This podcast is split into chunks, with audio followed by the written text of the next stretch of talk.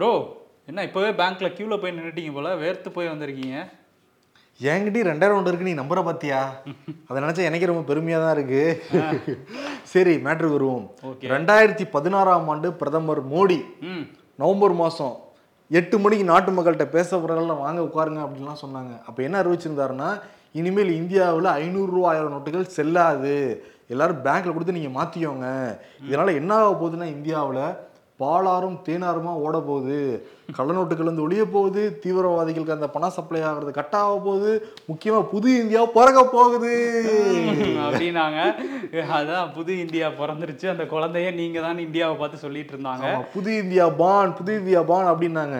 அப்புறம் ரெண்டாயிரத்தி பத்தொன்பது அந்த கொரோனா காலகட்டத்துக்கு அப்பவே அதுக்கு பிறகும் கூட யாருமே இந்த ரெண்டாயிரம் பார்க்கவே இல்லை. அதுதான் அவங்க சொன்னாங்கல்ல அதை நம்ம தப்பா புரிஞ்சுக்கிட்டோம் போல. கள்ள நோட்டு ஒளிஞ்சிரும் கருப்பு பணம் ஒளிஞ்சிரும்னாங்க. பார்த்தா ரெண்டாயிரம் ரூபா நோட்டே ஒளிஞ்சிருச்சு. ரெண்டாயிரத்தி இருபதுக்கு அப்புறம் காணோம். ஐநூறு ரூபாயிரம் ரூபா ஒழிச்சிட்டாங்க அதுக்கு பதிலாக கொண்டு வரப்பட்டதான் ரெண்டாயிரம் நோட்டு. அப்புறம் அதையும் வந்து என்னப்பா யாரு கண்ணையும் தட்டுப்பட மாட்டேங்குது அப்படின்னா நம்ம கூட பேசியிருக்கோம். ம். ஆனா எலெக்ஷன் டைம்ல மட்டும் அரசியல்வாதிகள்ட்ட இருந்து வெளியே வந்தது அந்த ரெண்டாயிரம் நோட்டு. ஓ அங்கதான் இருந்திருக்கு. பல்க் பல்கா இருந்திருக்கு. அப்புறமும் பெரும்பாலும் எந்த ஏடிஎம்ல போனாலுமே ரெண்டாயிரம் நோட்டு சமீப காலமா எங்கேயும் வரதே கிடையாது. இப்ப நேத்து ஆர்பிஐ அனௌன்ஸ்மெண்ட் வெளியிட்டிருக்காங்க. இந்தியாவுல செப்டம்பர் முப்பதுக்கு பிறகு ரெண்டாயிரம் நோட்டுகள் செல்லாது. உங்ககிட்ட இருக்க ரெண்டாயிரம் நோட்டை நீங்க வங்கியில கொடுத்து உடனே மாத்திக்கோங்க அப்படின்னு சொல்றாங்க. இதுல சில நிபந்தனைகளும் வச்சிருக்காங்க. இப்போ கூட ரெண்டு லட்ச ரூபா இருக்குன்னு வச்சுக்கோ ரெண்டாயிரம் நோட்டு. நீங்க வந்து ஒட்டுக்கா ஒரே டைம்ல மாத்த முடியாது. ஒரு டைம்ல ஒரு நபர் வந்து இருபதாயிரம் ரூபாய்க்கு தான் மாத்த முடியும். அப்ப எத்தனை நோட்டு மாத்த முடியும்? பத்து நோட்டு மாத்த முடியும். இப்போ ஒரு ரெண்டு லட்ச ரூபா எத்தனை டைம் நீ பேங்க் போயிட்டு வரணும்? பத்து தடவை. பத்து தடவை. இப்போ ரெண்டாயிரத்தி பதினாறுல இப்படிதான் பேங்க் வந்து போயிட்டு வந்துகிட்டு இருந்தாங்க. இப்பயும் வந்து போயிட்டு வந்துட்டு இருந்தாங்க போயிட்டு வந்து போயிட்டு வர போறாங்க. இது யாருடைய பணம்? நம்ம பணத்தை மாத்துறதுக்கு நம்ம வந்து நாயா பேயா ஒவ்வொரு டைமும் பேங்க் பேங்க் போய் வந்து அலைய வேண்டியதா இருக்கு? இது நியாயமா. இன்னொன்று என்னன்னா அது ஒரு ட்ரஸ்டின் அடிப்படையில் தான் இந்த பணமே வந்து இயங்கிக்கிட்டு இருக்கு. அது வெறும் காகிதம் தான் அந்த காகிதத்தில் I promise to pay the bearer the sum of two thousand ருபீஸ்னு சொல்லிட்டு கவர்னர் கையெழுத்து போட்டிருப்பாரு. அதனால தான் வந்து எல்லார்ட்டையும் செல்லுபடி ஆகிட்டு இருந்திருக்கு இப்போ எல்லாருமே பணத்தை வச்சிருக்கவங்க எல்லாமே இப்போதான் ஐநூறுரூவாயிரம் ரூபா முன்னாடி செல்லாதுன்னு அறிவிச்சிங்க. இப்போ இந்த ரெண்டாயிரம் ரூபா செல்லாதுன்னு வந்து அறிவிச்சிருக்கீங்க. இப்போ கையில் இருக்கிற நூறு இரநூறு ஐநூறுன்னு செல்லாமல் போயிடுச்சுன்னா பயம் வருமா இல்லையா மக்களுக்கு? ஆமா எல்லாரும் ஒரு தடவை அந்த ரெண்டாயிரம் ரூபா நோட்டு கிடைச்சா யாராவது கொடுங்க பாத்துக்கிறேன். ஏன்னா கடைசி வரையும் பாத்துக்கிறியா? ஆமா கடைசியா ஒரு தடவை பாத்துக்கலாம். சும்மா சும்மா நோட்டுக்கு வந்து பால் ஊத்திக்கிட்டே இருந்தா இந்திய எக்கானமி ஆடி போயிடுமா இல்லையா? ஏன்னா பக்கத்துல தான் ஸ்ரீலங்கா நம்ம பார்த்தோம். பாகிஸ்தான்லயும் இப்ப பாத்துக்கிட்டு இருக்கோம். இப்ப சும்மா சும்மா விளையாட்டுத்தனமா பண்ணிக்கிட்டு இருந்தா இது வந்து நல்லதுக்கு இல்ல. ஏன்னா இவங்க வந்து ஒன்பது வருஷம் ஆட்சியில பல விஷயங்கள் பண்ணிருக்கோம் பண்ணிக்கிறோம்னு சொல்றாங்கல்ல. இப்ப அண்ணாமலை கூட இது நடந்த அந்த பொதுக்குழுவுல ஒன்பது ஆண்டுகள் மோடி செஞ்ச ஆட்சியை பத்தி தெரு தெருவா பிரச்சாரம் பண்ணுங்கலாம் சொல்லியிருக்காரு. நிச்சயம் பிரச்சாரம் பண்ணுங்க. ஏன்னா ஒவ்வொரு டைம் பேங்க்ல போய் நின்றுட்டு இருக்கோம்ல வாசல்ல போய் நின்றுட்டு இருக்கோம்ல. நமக்கு இதுதான் நம்ம வேலை. பிரச்சாரம்லாம் பேங்க் வாசல்ல பண்ணுங்க ஈஸியா இருக்கும். எல்லாம் அங்கதான் நிக்கிறாங்கங்கிற மாதிரி இருக்கு. ஆனா வந்து இவங்க ஒன்பது ஆண்டுல என்ன பண்ணிருக்காங்க அப்படின்னு கேட்டா டக்குன்னு இதுதான் ஞாபகம் வருது. ஆயிரம் ஐநூறு பேனு இப்ப ரெண்டாயிரம் ரூபாயும் பேனு அப்படின்றாங்க. ஆமா எக்கனாமில விளையாடுற மாதிரி தானே இருக்கு. ம், ஆமா ரெண்டாயிரத்தி பதினெட்டுல வந்து ஆறு புள்ளி ஏழு மூணு லட்சம் கோடி மதிப்பிலான ரெண்டாயிரம் ரூபா நோட்டு புழக்கத்துல இருந்துச்சாம். அதுவே இப்ப ரெண்டாயிரத்தி இருபத்தி மூன்று மார்ச்ல வந்து மூணு புள்ளி ஆறு ரெண்டு லட்சம் கோடி தான் வந்து இருக்கு. மக்கள் கையில இருக்கு அப்படின்னு சொல்லியிருக்காங்க. கிட்டத்தட்ட பத்து சதவீதம் பேர் பத்து சதவீதம் பணம் வந்து ரெண்டாயிரம் ரூபா நோட்டா இருக்கான் இந்தியால. அப்படின்னு சொல்றாங்க. அதே மாதிரி வந்து நோட்டு எண்ணிக்கைன்னு பாக்குறப்ப ரெண்டாயிரத்தி இருபது மார்ச்ல இருநூத்தி எழுவத்தி நாலு கோடி நோட்டு வந்து புழக்கத்துல இருந்திருக்கு. ரெண்டாயிரம் நோட்டு. இப்போ ரெண்டாயிரத்தி இருபத்தி ரெண்டு மார்ச் நீ பார்த்தீங்கன்னா இரநூத்தி பதினாலு கோடி நோட்டு தான் புழக்கத்தில் இருந்திருக்கு. இப்போ எவ்வளோ புழக்கத்தில் இருக்குன்னா நீ சொன்னதான் பத்து புள்ளி எட்டு சதவீதம் தான் ரெண்டாயிரம் நோட்டு புழக்கத்தில் இருக்கு நம்ம மக்கள்கிட்ட. இப்போ அதை தான் வந்து நாங்கள் வந்து வாங்க போகிறோம் திரும்ப பெற போகிறோம் செல்லாத அறிவிச்சிருக்கோம் செல்லா காசுன்னு நாங்கள் சொல்லியிருக்கோம். அதனால நீ யாரும் பதட்டப்பட வேணாங்க. வெறும் பத்து பர்சன்ட் தான் அப்படிங்கிறாங்க அவங்க. சரி, அதுதான். அவங்களும் அதனாலதான் சரி அறிவிச்சு விடுவோம் அப்படின்னு சொல்லிட்டு அறிவிச்சிருக்காங்க போல. ஆனா அதை அறிவிச்சது வந்து அவரு. ஆமா அத அறிவிச்சது வந்து கரெக்ட் ராஜேன கேள்வி. அப்ப பிரதமர் மோடி தான் அறிவிச்சாரு. எட்டு வந்து அறிவிச்சாருல. இப்ப நேத்து ஜப்பானுக்கு ஃபிளைட் ஏற போறவரு இதே அறிவிச்சிட்டு போயிருக்கலாம்ல? ஆமா ஃப்ளைட்ல அங்க மேல இருந்து டாடா காட்டும் போதே ரெண்டாயிரம் ரூபாய் செல்லாதுன்னு சொல்லிட்டு போயிருக்கலாம். இப்ப ஆர்பிஐ வந்து சொல்ல சொல்லியிருக்காங்கல்ல அதன் மூலமா இவங்க எல்லாம் என்ன பிஜேபி காரங்க சில பேர் என்ன சொல்றாங்கன்னா அப்பா எங்களுக்கும் இதுக்கும் சம்மந்தம் இல்லப்பா. எதா இருந்தாலும் ஆர்பிஐ கேட்டுக்குங்க அப்படின்னு அங்க கை காட்டுறாங்க. பிஜே அப்படி சொல்றாங்க. வலதுசாரிகள் நேர்மா சொல்றாங்க. ரெண்டாவது முறையா இந்தியா பிறந்திருக்கு.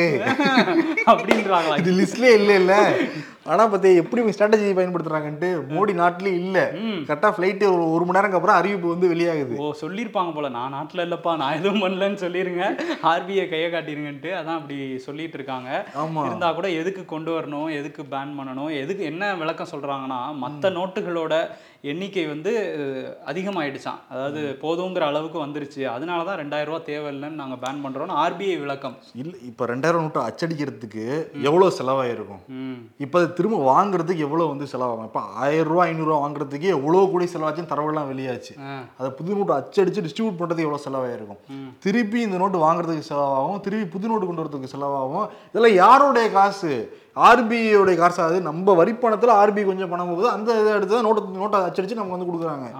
இப்படி பொழுதுனைக்கு வந்து எக்கனாமியில் பொருளாதாரத்தில் விளையாடிக்கிட்டே இருந்தா நிக்குமா பொருளாதாரம்? நிக்காது. ஹிஸ்ட்ரி வாத்தியார்கிட்ட தான் கேட்கணும். இப்போ அவர் தானே இருக்காரு ஆர்பிஐ கவர்னரா ஆ, ஆமா அவர்கிட்ட கேட்கணும். எக்கனாமிக்ஸ் படிங்க எக்கனாமிக்ஸ் படிச்சவங்க வைங்கப்பா அப்படின்னா? எனக்கு இன்னொரு டவுட்டும் இருக்கு.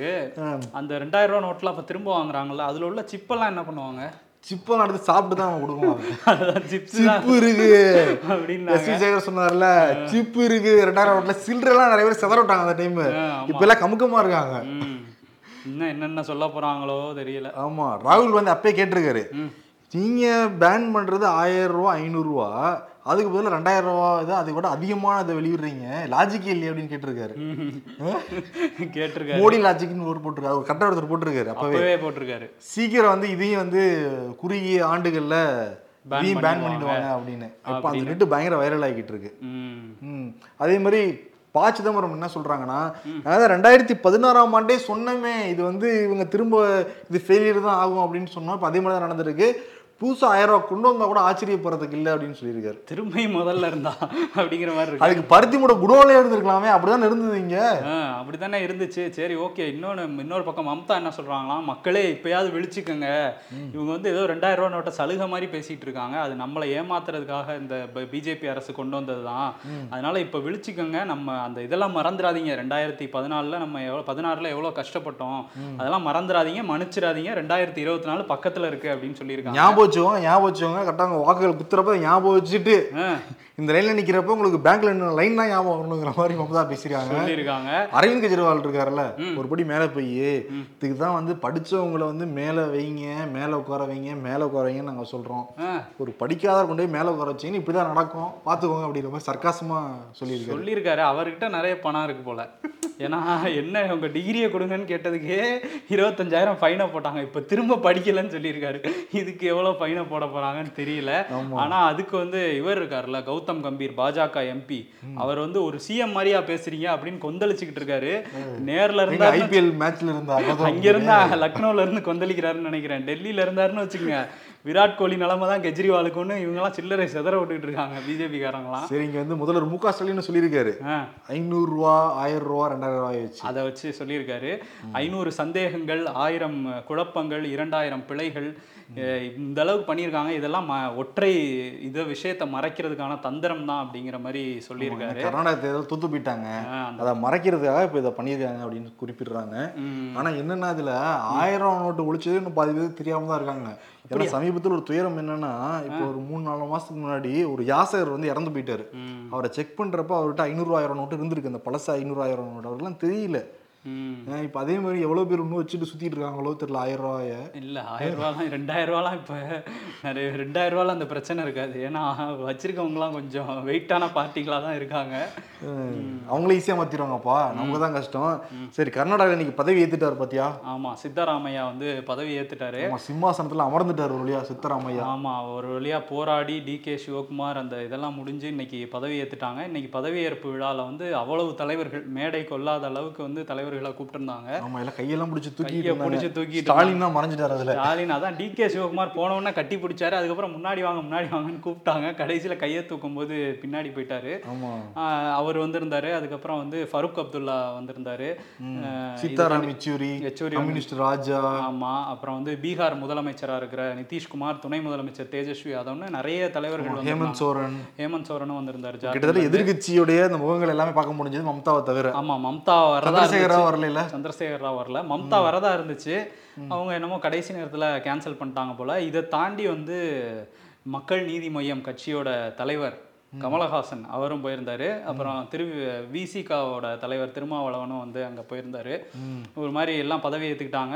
இவரோட அதாவது டி கே சிவகுமாரும் இவரும் முதலமைச்சர் துணை முதலமைச்சரா பதவி ஏத்துக்கிட்டாங்க. எட்டு பேர் வந்து அமைச்சர்களா பதவி ஏற்றிருக்காங்க அதுல வந்து கார்கேவோட பையன் பிரியங்க் கார்கே அவரும் வந்து பதவி ஏற்றிருக்கிறாரு அவர் தான் இருக்கிறதுல இப்போ வரையும் அறிவிச்சதுல யங்கஸ்ட் மினிஸ்டரா இருக்காரு. அவருக்கு நாற்பத்தி நாலு வயசாகுது. ஓகே. ஐம்பது சதவீதம் யூத்துக்கு இடம் கொடுப்போம். எங்க கட்சியிலையும் சரி ஆட்சி பதவியிலையும் சரின்னு சொல்லியிருந்தாங்க. பார்ப்போம் இன்னும் லிஸ்ட் வரணும்ல. அரவிந்த் கெஜ்ரிவாலும் வரல. ஆமா அரவிந்த் கெஜ்ரிவால் அவருக்கே அங்க பல பிரச்சனைகள் போயிட்டு இருக்கு அவங்க மினிஸ்டர்லாம் வந்து ஆளுநர் வீட்டுக்கு முன்னாடி தர்ணா போராட்டம்லாம் பண்ணிட்டு இருக்காங்க ஏன்னா வந்து அங்க அந்த அதிகாரிகள் நியமனத்துல வந்து உச்சநீதிமன்றம் வந்து என்ன சொல்லியிருந்ததுன்னா மாநில அரசுக்கு தான் உரிமை உண்டு. டெல்லிக்கு வந்து டெல்லி அரசுக்கு தான் உரிமை உண்டு. அதுல நீங்க வந்து அந்த உரிமையை பறிக்கக்கூடாது மத்திய அரசு. ஆளுநர்களுக்கு அதிக அதிகாரம்லாம் கிடையாது. மக்களால் தேர்ந்தெடுக்கப்பட்டவங்க அரசுக்கு தான் அதிகாரம்லாம் சொல்லியிருந்தாங்க. அதையும் மீறி இப்போ என்ன பண்ணிட்டாங்கன்னா ஒரு அவசர சட்டம் கொண்டு வந்திருக்காங்க. அதிகாரிகள் நியமனத்தில் வந்து இறுதி முடிவு வந்து ஆளுநர் தான் எடுப்பார். டெல்லியோட தலைமை நிர்வாகியாக வந்து ஆளுநர் தான் இருப்பார் அப்படின்னு சொல்லி குடியரசுத் தலைவர் ஒப்புதலோட ஒரு அவசர சட்டத்தை மத்திய அரசு கொண்டு வந்திருக்கு. எவ்வளவு வேகமா ஜனாதிபதி மட்டும் வேலை செய்றாரு பாத்தியா? ம். அதுவும் உச்சநீதிமன்றம் தீர்ப்பு கொடுத்து சில தினங்கள்லயே அவசரமா சட்டம் ஏற்றுறாங்க ஏன்னா பயங்கர ஈகோ பிரச்சனை. இவங்க இந்தியா முழுக்க நாங்க ஆட்சி செய்யறோம் ஆட்சி செய்யறோம்னு சொன்னா கூட அவங்க உட்கார்ந்துருக்கு அந்த இடத்துல ஆட்சி செய்யறது யாருன்னா அரவிந்த் கெஜ்ரிவால் தான். ஆல்ரெடி காவல்துறை கட்டுப்பாட்டுல கிடையாது. எதுவுமே கட்டுப்பாட்டுல கிடையாது. ஹாஸ்பிட்டலும் ஸ்கூலும் மட்டும் தான் இருக்கு. அதில் அங்கே அதிகாரிகளை நியமிச்சிட்டு இருந்தாரு. இப்போ அந்த நியமனமும் வந்து மத்திய அரசு கண்ட்ரோல் தான் கவர்னர் கண்ட்ரோல் தான் அப்படின்னா அப்புறம் எதுக்கு போய் மக்கள் வந்து லைன் நின்று ஓட்டு போடுறாங்க? ஆமா அங்க வந்து ஆட்சியே துணைநிலை ஆளுநர் தான் சொல்லிடலாம்ல அப்படிங்கிற மாதிரி தான் எலெக்ஷன் நடத்தாதீங்க அந்த செலவாக மிச்சமாகும்ல ம் எதிர்கட்சிகள்லாம் சொல்லிக்கிட்டு இருக்காங்க. என்ன பண்ண போறாங்கன்னு தெரியல. ஆமா. அதே மாதிரி அதானி விவகாரத்தை பார்த்தியா உச்சநீதிமன்றம் அந்த குழு அமைச்சிருந்தாங்கல்ல. அறிக்கையை சமர்ப்பிச்சிருக்காங்க அந்த அறிக்கை இப்போ வெளியாயிருக்கு. ஆமா அந்த அறிக்கையில என்ன சொல்லியிருக்காங்கன்னா அந்த நிபுணர் குழு வந்து விசாரிச்சாங்க. ஹிண்டன்பர்க் அறிக்கை வந்து உண்மையா இல்லையா அப்படிங்கிறத விசாரிச்சாங்க. விசாரிச்சுட்டு உச்சநீதிமன்றத்துல இப்போ என்ன சொல்லியிருக்காங்க அப்படின்னா இல்ல எந்த முறைகேடும் அதானி நிறுவனம் வந்து பங்குச்சந்தையில பண்ணல. முதற்கட்ட ஆய்வுல எங்களுக்கு அதுதான் தெரியுது. எந்த மோசடியும் நடக்கல. செபியுமே இதுதான் சொல்லியிருக்காங்க. எந்த மோசடியும் செய்யல அதானி குழுமம் அப்படின்னு சொல்லி அந்த அறிக்கையில சொல்லியிருக்காங்க. செபி அவங்ககிட்ட சொல்றத அவங்க போய் ஏன் உச்சநீதிமன்றம் டைம் கேட்டுட்டு இருந்தாங்க? ஐயா ஆறு மாசம் வேணையான்ட்டு அதுதான். முரணா இருக்கே. அறிக்கையில சொல்லிக்கலாம்னு வெயிட் பண்ணியிருப்பாங்க. ஆனா இதுக்கு வந்து இப்போ காங்கிரஸ் வந்து பிஸியா இருக்காங்கல்ல கர்நாடகாவில் ராகுல் காந்தியும் பிஸியா இருக்காரு. எல்லாம் முடிச்சுட்டு வந்து அவங்க இந்த அறிக்கையெல்லாம் பார்த்துட்டு திரும்பியும் நாங்கள் கேள்வி கேட்போங்கிற மாதிரி தான் காங்கிரஸ் தரப்புல இருந்து சொல்றாங்க. அஹ் நாளைக்கு நாளான்னைக்கு வருவாங்கன்னு நினைக்கிறேன். பார்ப்போம். ஓகே முடிச்சுட்டு வரட்டும். இதே மாதிரி ஒரு அறிக்கையை ரெடி பண்ணியிருக்கு ஹரியானா அரசு. ஓகே. என்னன்னா அந்த காவல்துறையில் இருக்காங்கல்ல. எல்லாருமே கொஞ்சம் குண்டா தொப் தொந்தி தொந்தி வச்சுக்கிட்டு சுத்திக்கிட்டு இருந்திருக்காங்க. அதனால அந்த தொந்தியெல்லாம் இருக்குல்ல. அவங்களுக்கு எல்லாமே நிக்கிற டியூட்டி இனிமேல். ஃபிட்டாவே இல்லை. முதல்ல ஃபிட்டா இருக்கவங்க மட்டும் தான் போலீஸ் இருக்க முடியும். தொந்தியும் தொப்பையுமா இருக்கவங்கள நிக்க போடுங்கிற மாதிரி உத்தரவு போட்டுருக்காங்களாங்க. ஓஹோ புதுவிதமான உத்தரவா இருக்கு. நம்ம எல்லா இடங்களையும் கடைப்பிடிக்கலாம் ம். நிறைய பேர் பார்த்தாலே தெரியும் காவல்துறையில வர மீட் பண்றப்பவே. இவ்வளவு குண்டா இருக்காரு டக்குன்னு திருட்டு வந்துட்டாலும் எப்படி ஓடி போய் பிடிப்பாரு சந்தேகம் நமக்கு இல்லாம இருக்காது. பிடிக்க மாட்டாங்க விட்டுருவாங்க விட்டு பிடிப்போம்பா அப்படின்ட்டு. ஆமா கலாச்சாரம் காய்ச்சல் விட்டு தானே பிடிக்கிறாங்க இப்ப ஆமா ஏதாவது நடந்தாதான் பிடிப்போங்க விசச்சாராயம். அதான் விசச்சாரம் டாஸ்மாக் மேட்டர் இருக்குல்ல? நேத்துல இருந்து இன்னொரு வதந்தி ஓகே. இந்த டாஸ்மாக்ல வந்து யாரும் ரெண்டாயிரம் நோட்டு வாங்கக்கூடாது அப்படின்னு நிர்வாகம் உத்தரவு போட்ட மாதிரி ஒரு செய்தி. அப்புறம் அமைச்சர் செந்தில் பாலாஜி. ஓகே. விலை கொடுத்துருக்கு இல்லை இல்லை அப்படிலாம் நாங்க வந்து எந்த உத்தரவும் போடல. அப்படின்னு என்ன அர்த்தம்? வாங்கலாம் வாங்கிக்கோங்க. வியாபாரம் குறைஞ்சிருச்சுன்னா என்னப்பா புரியாம நீங்க ஏதாவது சொல்லிடாதீங்க அப்படின்னு சொல்லியிருக்காரு போல. விளக்கெல்லாம் வந்து கொடுத்துருக்காரு. ஆனா விசாரிச்சுட்டு என்ன சொல்றாங்கன்னா வாய்மொழி உத்தரவா இருக்கு சில இடங்கள்ல போயிருக்கான் ஓ அது யார் கொடுத்தாங்கிறது தெரியல விசாரிச்சுட்டு இருக்காங்களாம் ஓ சில கடைகள்ல இந்த மாதிரி சொல்லியிருப்பாங்க போல. செப்டம்பர் முப்பதுக்கு வரையும் டைம் இருக்குங்கிறது தெரியாம சொல்லிட்டாங்க போல. ஓகே இன்னொரு பக்கம் வந்து இந்த தமிழ்நாடு பிஜேபி இந்த கள்ளச்சாராய விவகாரத்துல போராட்டம் நடத்த போறேன்னு சொல்லியிருந்தாங்கல்ல. காலையில பத்து மணிக்கு வந்து அறிவிச்சிருந்தாங்க. பத்து மணிக்கு அங்க சில பேர்லாம் வந்திருக்காங்க. ஏ இல்ல இல்ல போப்பா போப்பான்ட்டு எல்லாரையும் அனுப்பிச்சிட்டாங்களாம். ஏன்? நாலு மணிக்கு மாத்திட்டாங்க இப்பதான் ஆரம்பிச்சிருக்கு அப்படிங்கிறது தான் தகவல் நம்ம பேசிட்டு இருக்கும்போது. என்னங்கிற? டைமிங்கு ஒண்ணு முன்னாடியே சொல்லியிருக்கணும். ஒருவேளை அண்ணாமலைக்கு ஆட்டோ கிடைக்கலையா என்னன்னு தெரியல. ஆட்டோ புக் பண்ண டைம் தப்பா பண்ணிட்டாங்க போல. அதனால சாயந்தரம் மாத்திருக்காங்க. ஆனா கொஞ்சம் விசாரிக்கும் போது இல்லப்பா வெயில் ஓவரா இருக்கு. அதனால தான் ஈவினிங் மாத்தணும்ட்டு அது நேத்தே தெரியலையா? என்னைக்கு மாத்திருக்கணும்? பத்து மணின்னு சொல்லிட்டு அப்புறம் நாலு மணிக்கு மாத்திருக்காங்க. இந்த லட்சணத்துல போராட்டம் வேற. அதான் நம்ம பார்ப்போம். ஏதாவது சம்பவம் பண்றாரா என்னங்கிறத. இப்பதானே ஆரம்பிச்சிருக்கு. ஆமா வெயிட் காட்டுவாங்கன்னு பார்ப்போம். சரி மோடிஜி இருக்காருல்ல. ம். ஜப்பானுக்கு ஒரு போயிருக்காரு. ஜப்பான்ல அங்க ஜி டுவெண்ட்டி நடந்துட்டு இருக்கு உலகத்தில் இருக்க முக்கியமான தலைவர்லாம் அங்க தான் வந்து குழுமி இருக்காங்க. எல்லா தலைக்கட்டுகளும் உட்கார்ந்துருக்காங்க. ஆமா ஜோ பிடனை பார்த்தோன்னே தலைவர் போய் கட்டிலாம் பிடிச்சி தலைவா! விடு விடுங்க என்னைய விடுங்க விடுங்கன்ட்டு போயிட்டாரு. கையெல்லாம் கொடுத்து கட்டியெல்லாம் பிடிச்சி. ஏன்னா ஜூன்ல விருந்து வேற வைக்கிறேன் இருக்காருல்ல வெள்ளை மாளிகையில. அதுக்குள்ள ஒரு நல்ல ஃப்ரெண்ட் ஆகிக்குவோன்ட்டு கட்டி பிடிச்சிட்டாரு போல. Actually Joe Biden mind voice என்னவா இருக்கும். என்னை தோக்கடிக்கணும்னு தானே வந்து அவர் கூட சேர்ந்து மாநாட்டெல்லாம் போட்டீங்க. யார வச்சு அந்த கட்டி பிடிச்சிக்கிட்டு இருக்கீங்க? இருக்கட்டும் இருக்கட்டும். ஒரு ஸ்டேடியமுக்கு உங்களை பேரை வச்சு அதுல அவரை கூட்டு வந்து பேச வச்சு தப்பா சொல்லாதப்பா. ட்ரம்ப் துறங்குறப்ப அவருடைய பேர் கிடையாது. வல்லபாய் பட்டேல் பேர் தான் இருந்துச்சு. இருந்துச்சு. இவர் கட் பண்ணிட்டு இங்க திரும்புறாரு பேரை மாத்திட்டாரு பிரதமர் மோடி ஸ்டேடியம்னு. நரேந்திர மோடி ஸ்டேடியம் அப்படின்ட்டாங்க. சரி அது இருக்கட்டும் ப்ரோ ஜப்பானுக்கு வருவோம். ஜப்பான்ல என்னன்னா ஜெலன்ஸ்கி இருக்காருல்ல அவர் வந்து கலந்துக்குவார் அப்படின்னு சொல்லியிருந்தாங்க. அவரும் வந்து மோடியும் வந்து தனியா சந்திக்கலாம் அப்படிங்கிற தகவலும் வருது. இது தாண்டி அந்த ஜி புத்தின் கோவப்படுவாரு. புத்தின் கோவப்படாம அவரையும் ஒரு வாட்டி சந்திச்சிருவோம். அது ஏதாவது பிளான் வச்சிருப்பாங்க வருங்காலத்துல ஆனா வந்து ஜி செவன் அந்த கூட்டமைப்பு நாடுகள் இருக்காங்கல்ல அவங்க வந்து ரஷ்யாவுக்கு கடும் கண்டனங்களை வந்து இதுல பதிவு பண்ணியிருக்காங்க இந்த மாநாடுல. என்ன சொல்றாங்கன்னா இது ஒரு சட்டவிரோதமான வார். இது வந்து எந்த வகையிலையுமே இதை ஜஸ்டிஃபை பண்ண முடியாது. இது உடனடியா நிறுத்தணும் அப்படிங்கிற மாதிரி தான் பேசியிருக்காங்க. ஆனா அமெரிக்கா விடுமா? பேசுறதெல்லாம் பேசுவாங்க. ஆயுதத்தை இந்த பக்கம் கொடுத்துக்கிட்டே இருக்காங்க. அதேதான் அதான் எல்லா நாடுகளுக்கும் வேலை. சரி அங்கிருந்து எப்ப ஆஸ்திரேலியா போறாரு? ஆஸ்திரேலியா நாளைக்கு போறாரு. நாளைக்கு கிளம்புறாரு அங்கிருந்து. அங்கிருந்து சரி இந்த குவாட் மாநாடு சைடுல நடக்கும்னு சொன்னாங்க. நடந்ததா இல்லையாங்க அது நடக்குது. இன்னைக்கு நடந்துட்டு இருக்குது அதுவும் அதுவும் ஒரு ஓரத்துல நடந்துட்டு இருக்கு அதுல என்ன பேசுறாங்கங்கிறத பார்த்துட்டு வந்து நம்ம அப்புறம் சொல்லுவோம். ம். எப்படிதான் பேங்க்ல மாத்த போறேன்னு தெரியலன்னு சொல்லிட்டு கட்டுக்கட்டா ரெண்டாயிரம் வச்சிருக்காங்கல்ல? உங்க வீடு தானே? மனசாட்சி இல்லாம சொல்ற பத்தியா நீ? இந்த வெயில்ல போயிட்டு டீ குடிச்சிருக்கியே சீ. டீ லவர் சொல்லாங்க மலையில ஐஸ்கிரீம் சாப்பிடுவியே உன்னை விட சீ இல்ல.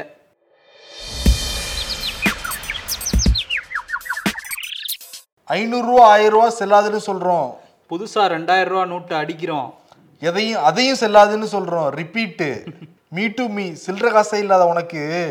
செல்லாத டூ கே நோட்டு பற்றிய கவலை எதற்கு?